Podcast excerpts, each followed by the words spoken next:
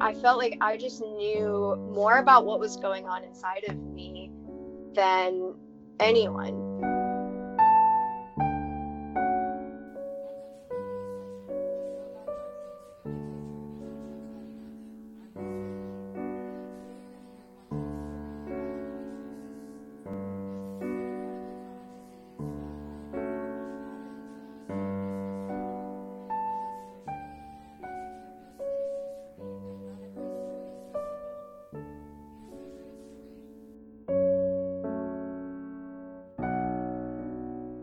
My name is Adrienne Dominicali, and I live in Durham, North Carolina. I've lived with endometriosis pretty much my entire life, but have been aware of it since I was nine, but I had no word for it because I was undiagnosed until I was 30 years old. So let's start with the basics. What is so it is an inflammation disease. It is also when your endometrial lining is growing outside of the uterus. And so, in some cases, this can mean attaching to um, your ovary, fallopian tube, the surrounding parts around you and around your uterus. But it has also been known to spread as far as to your lungs your heart, and even your eyes. That is more rare, but it does happen. And so it grows like a vine. I mean, it can be burned off, it can be removed, but it will grow back. There is no cure for it. Endometriosis affects 1 in 10 women of childbearing age. And it's important to note that there's no test to diagnose it, which is a big reason why it's so elusive. Doctors can only confirm a diagnosis laparoscopic cameras by physically looking inside your body. Adrienne takes us back to 1996 where her endo journey begins. In the beginning, I got my period when I was in elementary school. and I didn't know what it was. I finally like got the courage to tell my mom and she was in disbelief because, you know, I was so young. I was in a lot of pain that I can remember from fifth grade all throughout school. And every month when I got my period, it just seemed like I was just sick. Not only was she dealing with physical pain, but getting her period at such a young age was incredibly isolating. Most of her friends hadn't gotten their periods yet. She recalls a particularly prominent memory from middle school. I'm old and grew up in the 90s, and I had my favorite JNCOs on in sixth grade. I remember putting on this big pad, going to class, and by the end of that class, I stood up and there was blood in my seat. Adrienne continued to deal with heavy periods and pain throughout middle school. Her dad, who worked third shift, would often have to come get her from school. Once she got to ninth grade, she started having new symptoms. When I was 14, I was having a new problem. Before I would get my period, I noticed I was bleeding from my rectum every mm-hmm. month. My mom took me to my first gynecologist appointment because I was like, I swear this happens when I'm getting my period, so it's related. And she took me to hers and she went in with me. I was so scared. And he did a rectal exam, and that was traumatizing he told me, "Oh, everything is normal, and my daughter has the same issue. It's not a big deal. Um, you can just take birth control, and it'll pretty much solve that issue. You won't bleed like that mm-hmm. anymore. And if you do, come back." Well, it did stop that bleeding. As Adrienne got older, she did her best to deal with the symptoms she was experiencing. She stayed on birth control, tried to deal with the pain, tried to ignore the progression of issues. As she transitioned into young adulthood, she had the added responsibility of her own health care. I didn't have health insurance from the time mm-hmm. I was 18 until like my late 20s, um, mid to late 20s. And so I went to the health department or I would pay out of pocket. So I started accumulating a ridiculous amount of debt from a very from 18 on. At 20, I knew that there was something very wrong with me. there were things that were changing in my body that that scared me. And so changes were just that my period seemed to just be worse and I would mm-hmm. be in bed like way more than I ever had been. I felt way more fatigued. I didn't have any energy and I was so young, it just didn't make sense. And my adult girlfriends were like, um, you know, that's not normal. But they didn't really say it in such a supportive way. They were just like, oh, um, you can't cancel plans just because you get your period. Everyone yeah. gets a period. And so I heard this constantly from people saying, like, just get over it, just smoke some weed, you'll be fine. So I was paying out of pocket to see all these doctors, right? And so um, a doctor told me that I was having thyroid issues. And I'm like, okay, well, at least there's an answer. That's the reason that I'm having all these problems. So I had a hyperthyroid and I had a cyst that grew on my thyroid. So I had a thyroidectomy. And my doctor was like, okay, so we're going to prescribe you Lortabs for all this pain that you're having. Which now I know from the GeneSight testing that Lortabs, like, I like they never seem to work, and now I like scientifically know why.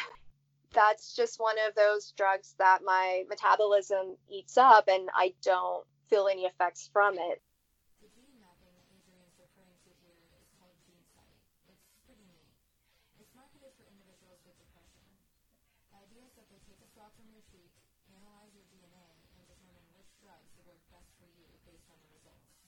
Nothing was mentioned about endometriosis, but I'm like, okay, this will take care of it. So some time passes, and um, at about age 24, so like three ish years have passed, I was mm-hmm. having like really severe symptoms again. So I paid out of pocket not to go to the health department because my my local health department wasn't like really great care I wasn't like even feeling like a good person when I left. Like they just like weren't nice.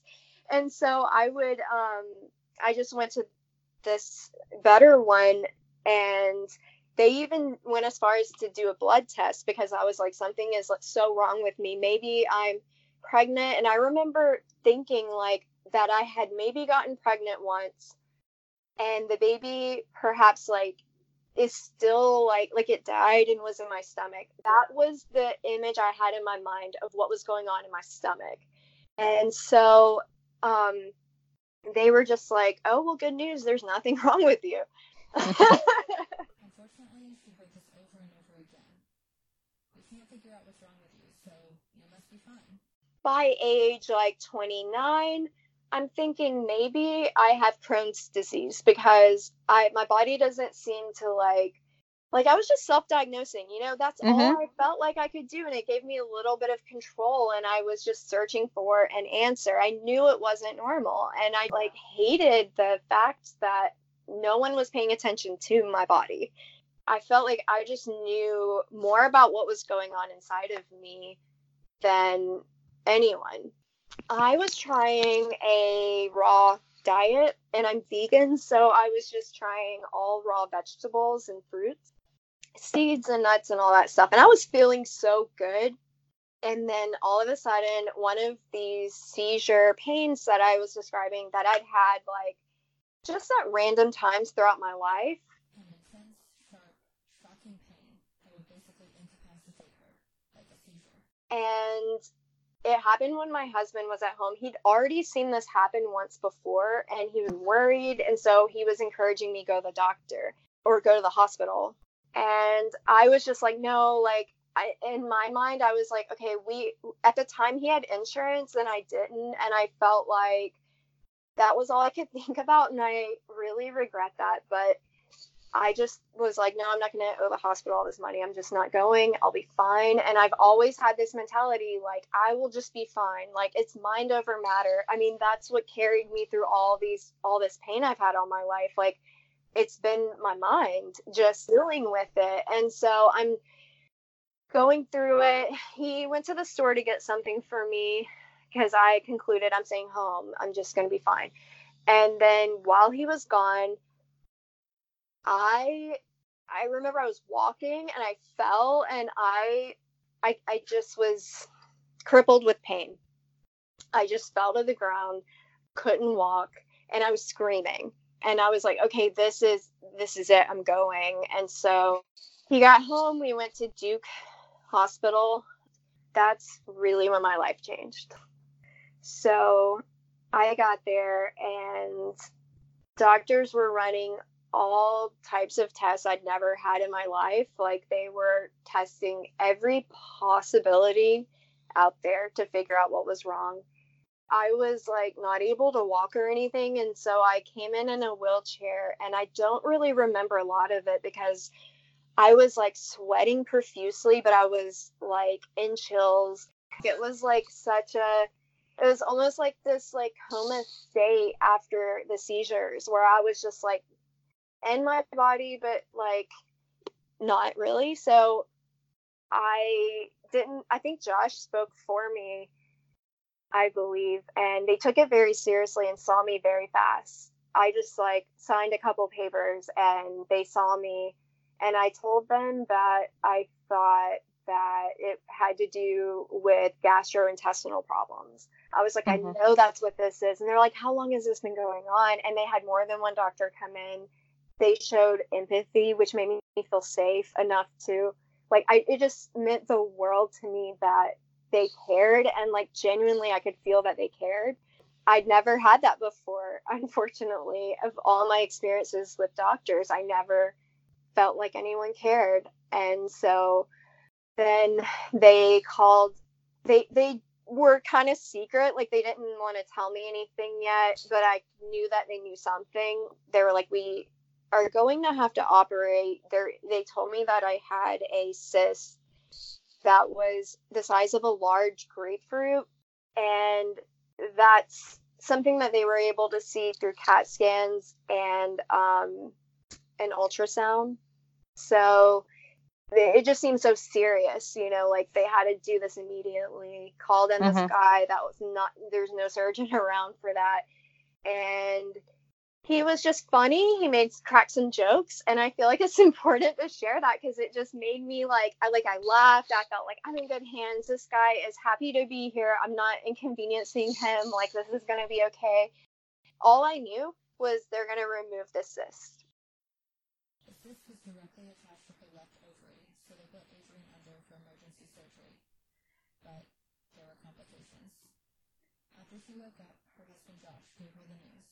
I woke up from surgery and I had had my left fallopian tube and left ovary removed along with the cyst because that needed to happen. Um, I later read the surgery notes, and what they said were that he went in for the cyst, and the cyst actually burst while he went in to remove it. And so they made three incisions. They did um, the laparoscopic surgery as well as make two incisions.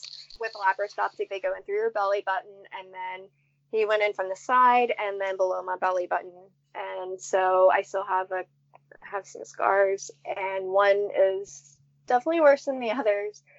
So he said that the cyst burst, and it was like I mean, this is a little graphic, but he said it was it looked like chocolate. Like this is in the notes he describes it like that like a chocolate like substance. They had to get they had to suction all of it out. And then my left ovary and fallopian tube were just dead because the cyst had really taken over my body and it was bigger than all my organs and it was crushing them. And so like hearing all this i was like that's that was this thing that I always felt like was a baby inside of me. Like I knew something was in there. Like it just felt like my space was being invaded. So he said that the right side was doing more for my heart to benefit my heart. So he wanted to leave it, even though it's not like very healthy. He said that in this day and age, like doctors don't really, their first go to isn't a full on hysterectomy with a young woman. It's just not best practice. There's a lot of health problems that can occur after the surgery. And so, like, for one, like, you'll have to go through menopause for a much longer amount of time in your life. And so he was like, we're just going to leave that for now. And then I came back for a follow up. He's like, okay, all's good, you know. And I went on with my life. Short five months later, it's deja vu. And I very soon after that felt like I had the exact same pain. Well, not as bad, but pretty bad. Like as another cyst had burst, basically, is what it felt Mhm. like. So I went back to the hospital very soon afterwards because it was like an emergency situation. And at that point, I know it was winter time and like I had, I couldn't wear any clothes. I was in, it was so hot to me. So like my husband dressed me because I couldn't move and we go to the hospital and the person that like does your ultrasound she wasn't telling me anything and i was like well i know you're not supposed to read it to me but do you see anything going on in there? And she had tears in her eyes and she was like later she like cried a little bit with me and she said i see why you're in pain. And she's like i can't tell you but i see why you're in pain and she just like held me for a little bit and i was like oh fuck like what is this? And so at that point it wasn't anything other than i had another cyst and it was on my right side. And it was big enough that i'm like well, that probably was there during my last surgery it's still there. I was like pissed off. That is when my life changed in the sense that for about two years almost like i had doctor's appointments. Up to this day really i ha- i just live by having so many doctor's appointments but there was this time frame where it was like multiple times a week and it was my whole life. I had no time for anything else hardly. Apparently that cyst was there but it wasn't that big. It just got a lot bigger. Um, the treatment the daily treatment that i had been on was a hormone that um, it was Sprintec, and I think there's different types of it. So it's a birth control, but this specific one is what is prescribed usually for women going through menopause.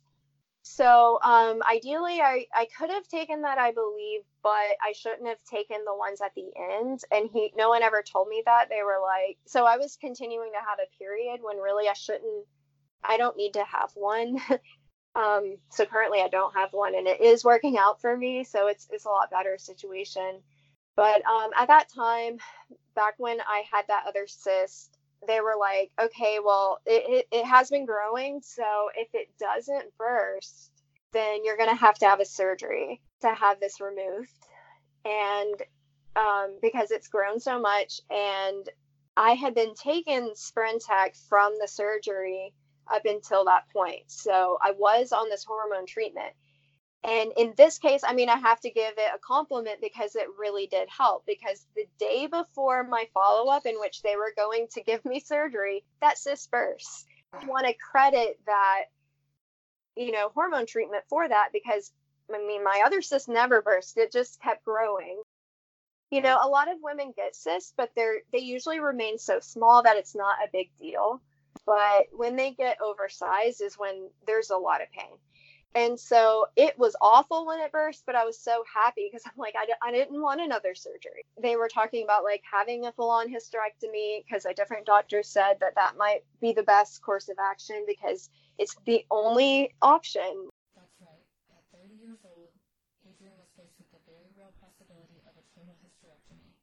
also at that point um, i had a doctor tell me that i was infertile which i already suspected but it was something that um, no one ever just came out and said to me. That was a lot to process. I did stay overnight and then they released me when i didn't feel like it was okay for me to go home but they insisted i would be fine. So I got home and I wasn't able to stand up or sit down on my own. And so, like, My husband took a whole week off of work to take care of me. And had he not done that, I don't know what I would have done. I live in, like, I don't have family where I live. At the time, I didn't even really have friends. So I guess I would have just had to stay in the hospital longer. I needed assistance, like going to the bathroom. Like, right, this is right after I got married, too. So it was the like after that i just knew. I'm like wow i really married the right person. Like sickness and health this is like all happening so fast. And he was just such a great caregiver and um, didn't make a big deal out of it. Didn't make me feel gross or anything you know? It's very embarrassing to pee in front of somebody or at least it was for me and not being able to like pull my pants down or anything I've never had to be taken care of like that ever. Finally, with a diagnosis in hand and no immediate crisis looming, Adrienne could start to move forward with healing from the process. In addition to being on a hormone treatment that worked for her, she started seeing a physical therapist that she really related to. I started like meeting more people who do work for Duke who are more open minded to other uh, ways of thinking about medicine so that was um, it was really nice to work with somebody. I mean i felt like i had to trust her. I could not ever go back if i didn't trust this person. I was diagnosed also with pelvic floor dysfunction which a lot of people with endometriosis have. And there's two types of pelvic floor dysfunction. So like your pelvic floor is like basically a hammock that holds together our organs so men and women all, both can have pelvic floor dysfunction. And so it can either be the tightening of the pelvic floor like it's just too tight or it's too loose. So there's two different courses of treatment with that. I do want to recommend a book that she had worked through with me and i still have it and look at it sometimes. It's called heal pelvic pain. It's by amy stein I feel like it could really is a good read for anybody. And it talks about how your like the history of pelvic floor dysfunction and about how this area of your body is your chi, you know, your root chakra, and it's your core. And that is where all of your life like flows from and so it can be like all built up all that energy is just all built up or it's just not really contained. And also it's interesting i learned that this is where kundalini yoga originates from. So we started doing biofeedback treatment and i had done that before studying psychology in college only the biofeedback was just attached to my finger. So the type that i worked with is essentially it's a device that will attach somewhere on your body and it is connected to a computer. You can see your like waves on the computer. These waves are a visual representation of your body's stress response.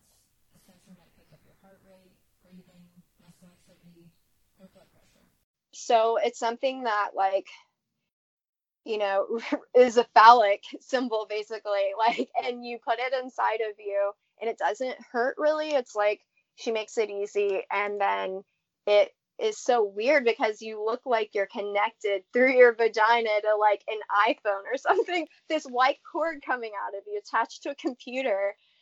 But the benefit in this is so she was like able to see if I was tightening or loosening on her screen.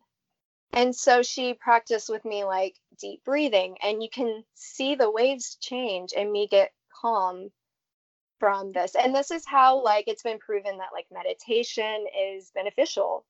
Um, she did deep breathing exercises, did a little bit of meditation, and then we like I had to move certain ways, and I found that like okay, I'm more relaxed when I'm laying down, but it took a lot of training for me to get to that point. Mm-hmm. And, that, and, that, book really helps. So, um, highly recommend it to anybody that has problems with that. And then, like when I would stand, it would get extremely tight again, and it would just like in a bad way. And so you can imagine if you hold your hands and like make a, a fist as hard as you can, your hand's going to start hurting. And like imagine like your pelvic floor doing that. Like that's so I was like blocking like all this energy in me. And so um, I mean, personally, I'm, I'm like a person who is really into energy work.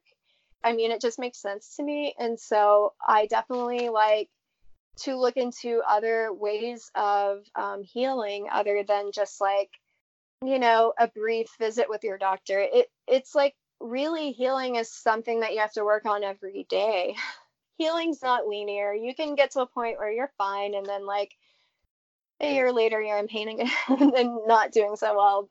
Another thing she helped me with is retraining my bladder. So with pelvic floor dysfunction and endometriosis, like I said, a lot of people with endometriosis have it. It's so it's like I I could be wrong, but I want to say it's like 75% do. So, yeah, she taught me how to retrain my bladder because I was like going to the bathroom way more than the average person. Like, and I'd done this for most of my life. And so it took a while, but like one of the big things that helped me is that I drank too much liquids in the day and I just never thought that would be a bad thing. So you take half of your body weight, like the number, mm-hmm. like if you're 100 pounds, then you shouldn't drink more than 50 ounces of liquid in a day. One thing that I know isn't affordable for everybody is massage once a month. So I say that because everyone maybe would know someone who could maybe trade a massage for a mas- massage, you know, like maybe get mm-hmm. a friend, but it's so important to have that like force of blood flow through your body. And for people with endometriosis, it's it's or anybody with any disability or um, chronic pain, it's really helpful and it kind of hurts for a while, but then you see the benefits from it after continuing to do it. So I've been doing that for, I guess, close to two years now, once a month, and it's it's really helped. And then also I do yoga a lot. There's lots of types of yoga, but one type is loosening yoga. So since I carry stress in my pelvic area, I do stretches that are very loosening and relaxing. My physical therapist said that my body is just not designed for extensive workouts, like um, intense workouts. That was a challenge for me because I grew up as an athlete and I have always like pushed myself to the limit even if it wasn't consistently because i was never always able to it's just a way i was able to like express my anger i guess is just by overdoing it with my body mm-hmm. and the gym and a lot of people do that and so it's actually more harmful for my pelvic area to do that so i've learned the i mean it's been a long process but i just tend to stick to walking and sometimes with hiking i get really like I, I know when I'm overdoing it and I can feel that. So I just kind of like check in with myself. And so I do that and I have this exercise ball. And a tip for those if you get one, I got mine at Target. So they make them in different sizes. I always thought you just like get whatever one, but they say on the box the inches that the ball is. And in the book that I recommended, um, they tell you like by your uh, height what size you should get and it matters because hmm. one could really injure you actually like one could hurt your back because it's too big for a small frame. So i got the right size and um, i do the things that i learned in physical therapy like weekly not just once a week. I can't say daily anymore because life gets busy but i do i do it at least like two or three times a week. In addition to healing her muscles physically, Adrienne also started chemotherapy treatment for her endo. The chemo inhibits estrogen production in the body, which is the same reason it's used for breast cancer, but it doesn't come without side effects. Right now, the hormone treatment that I do is um, it's Lupron Depot. So Lupron Depot is a chemotherapy treatment, and it's not like I mean, there's so many different chemotherapy treatments out there. This is one that is um, administered by a really big needle, and you can get it once a month or once every three months.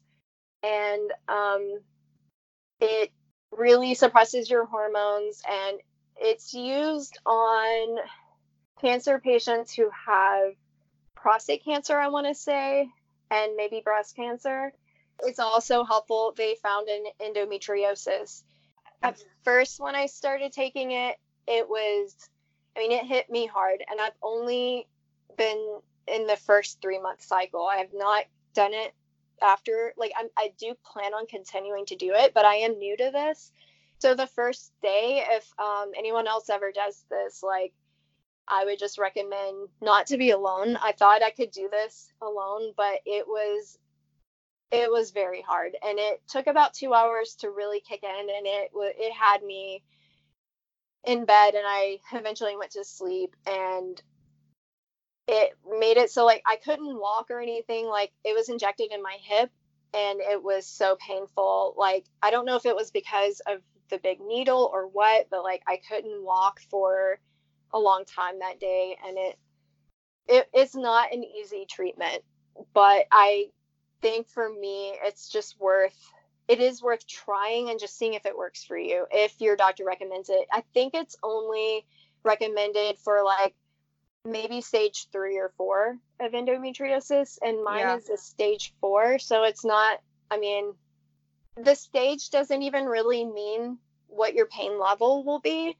You can have stage one and have more pain than a person at stage four. Endometriosis really needs more research because it's it's so mysterious and we don't really know enough about it. So what did she find most helpful during her struggles with endometriosis?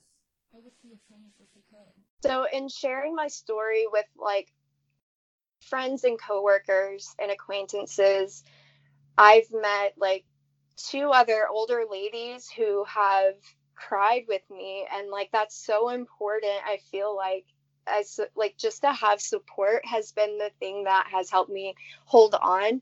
And look at these women who are so much older never you know were able to have a child have adopted and have such a happy life now like in that arena anyway you know it can yeah, get really yeah. depressing and it can i mean for me i have gone through phases where i just feel like a monster it's not just like a physical experience that I've had with endometriosis. It's been so emotionally draining and isolating and mm-hmm. depressing. Mm-hmm. And so I feel like that's important to talk about too. And um, I had an aunt though who was never able to have kids because she had a hysterectomy when she was in her 20s.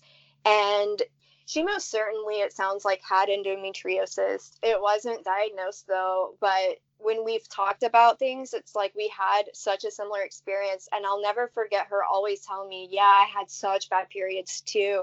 She was just like, I'm so glad you're in this day and age. Talking about it and having support has like changed my life a lot and helped yeah. me just like cope. I wish that when I was in fifth grade and we had the boys divided by the girls and they talked to the boys about sex and they talked to the girls not about sex but about our periods. Um, I wish that they had mentioned endometriosis then. I also wish that I just knew what it was because if I had known what it was, I could have figured out pretty quickly that I probably have it. And honestly, when I read about it now, I'm like, I would have always known that I had it just by seeing what it was. And I never knew anything about it. There's just now finally, um, I've heard commercials on TV about it. And I hope that it really spreads. And that's really the biggest thing. I wish I just knew what it was. Like growing yeah. up, think, like knowing something's wrong with you, like, I mean, it takes a toll because people, like, when you talk about it with others, their go to reaction is like, mm, okay, you're, I was treated like I was just, uh, it was all in my mind or I was making it up. And that just, put my mind in such a dark place and it made me not know what's real and what's not because I'm like, well, I know that something's wrong, but there's no answer out there and there's nobody like even with my aunt supporting me, it was more of just like, you know, she was there for me, but there were no answers. I asked Adrienne what advice she would give young women and girls dealing with what she was going through. I would say that it's not normal to have a painful period. It's not normal to have to go home from school every month because you can't sit in the desk and you can't walk. I'll just say it's not normal and be your own advocate and never give up because um, we know our bodies best. And I think that is a strength. And I think that I just, just wish that I uh, was more comfortable with my body. And so I would encourage young people to find that support system and if you can't find it, then start it. We have the internet now, and there are support systems, and there are so many older people who will care to hear your story and who can help you. So I would say, like, don't be afraid, just reach out and be brave.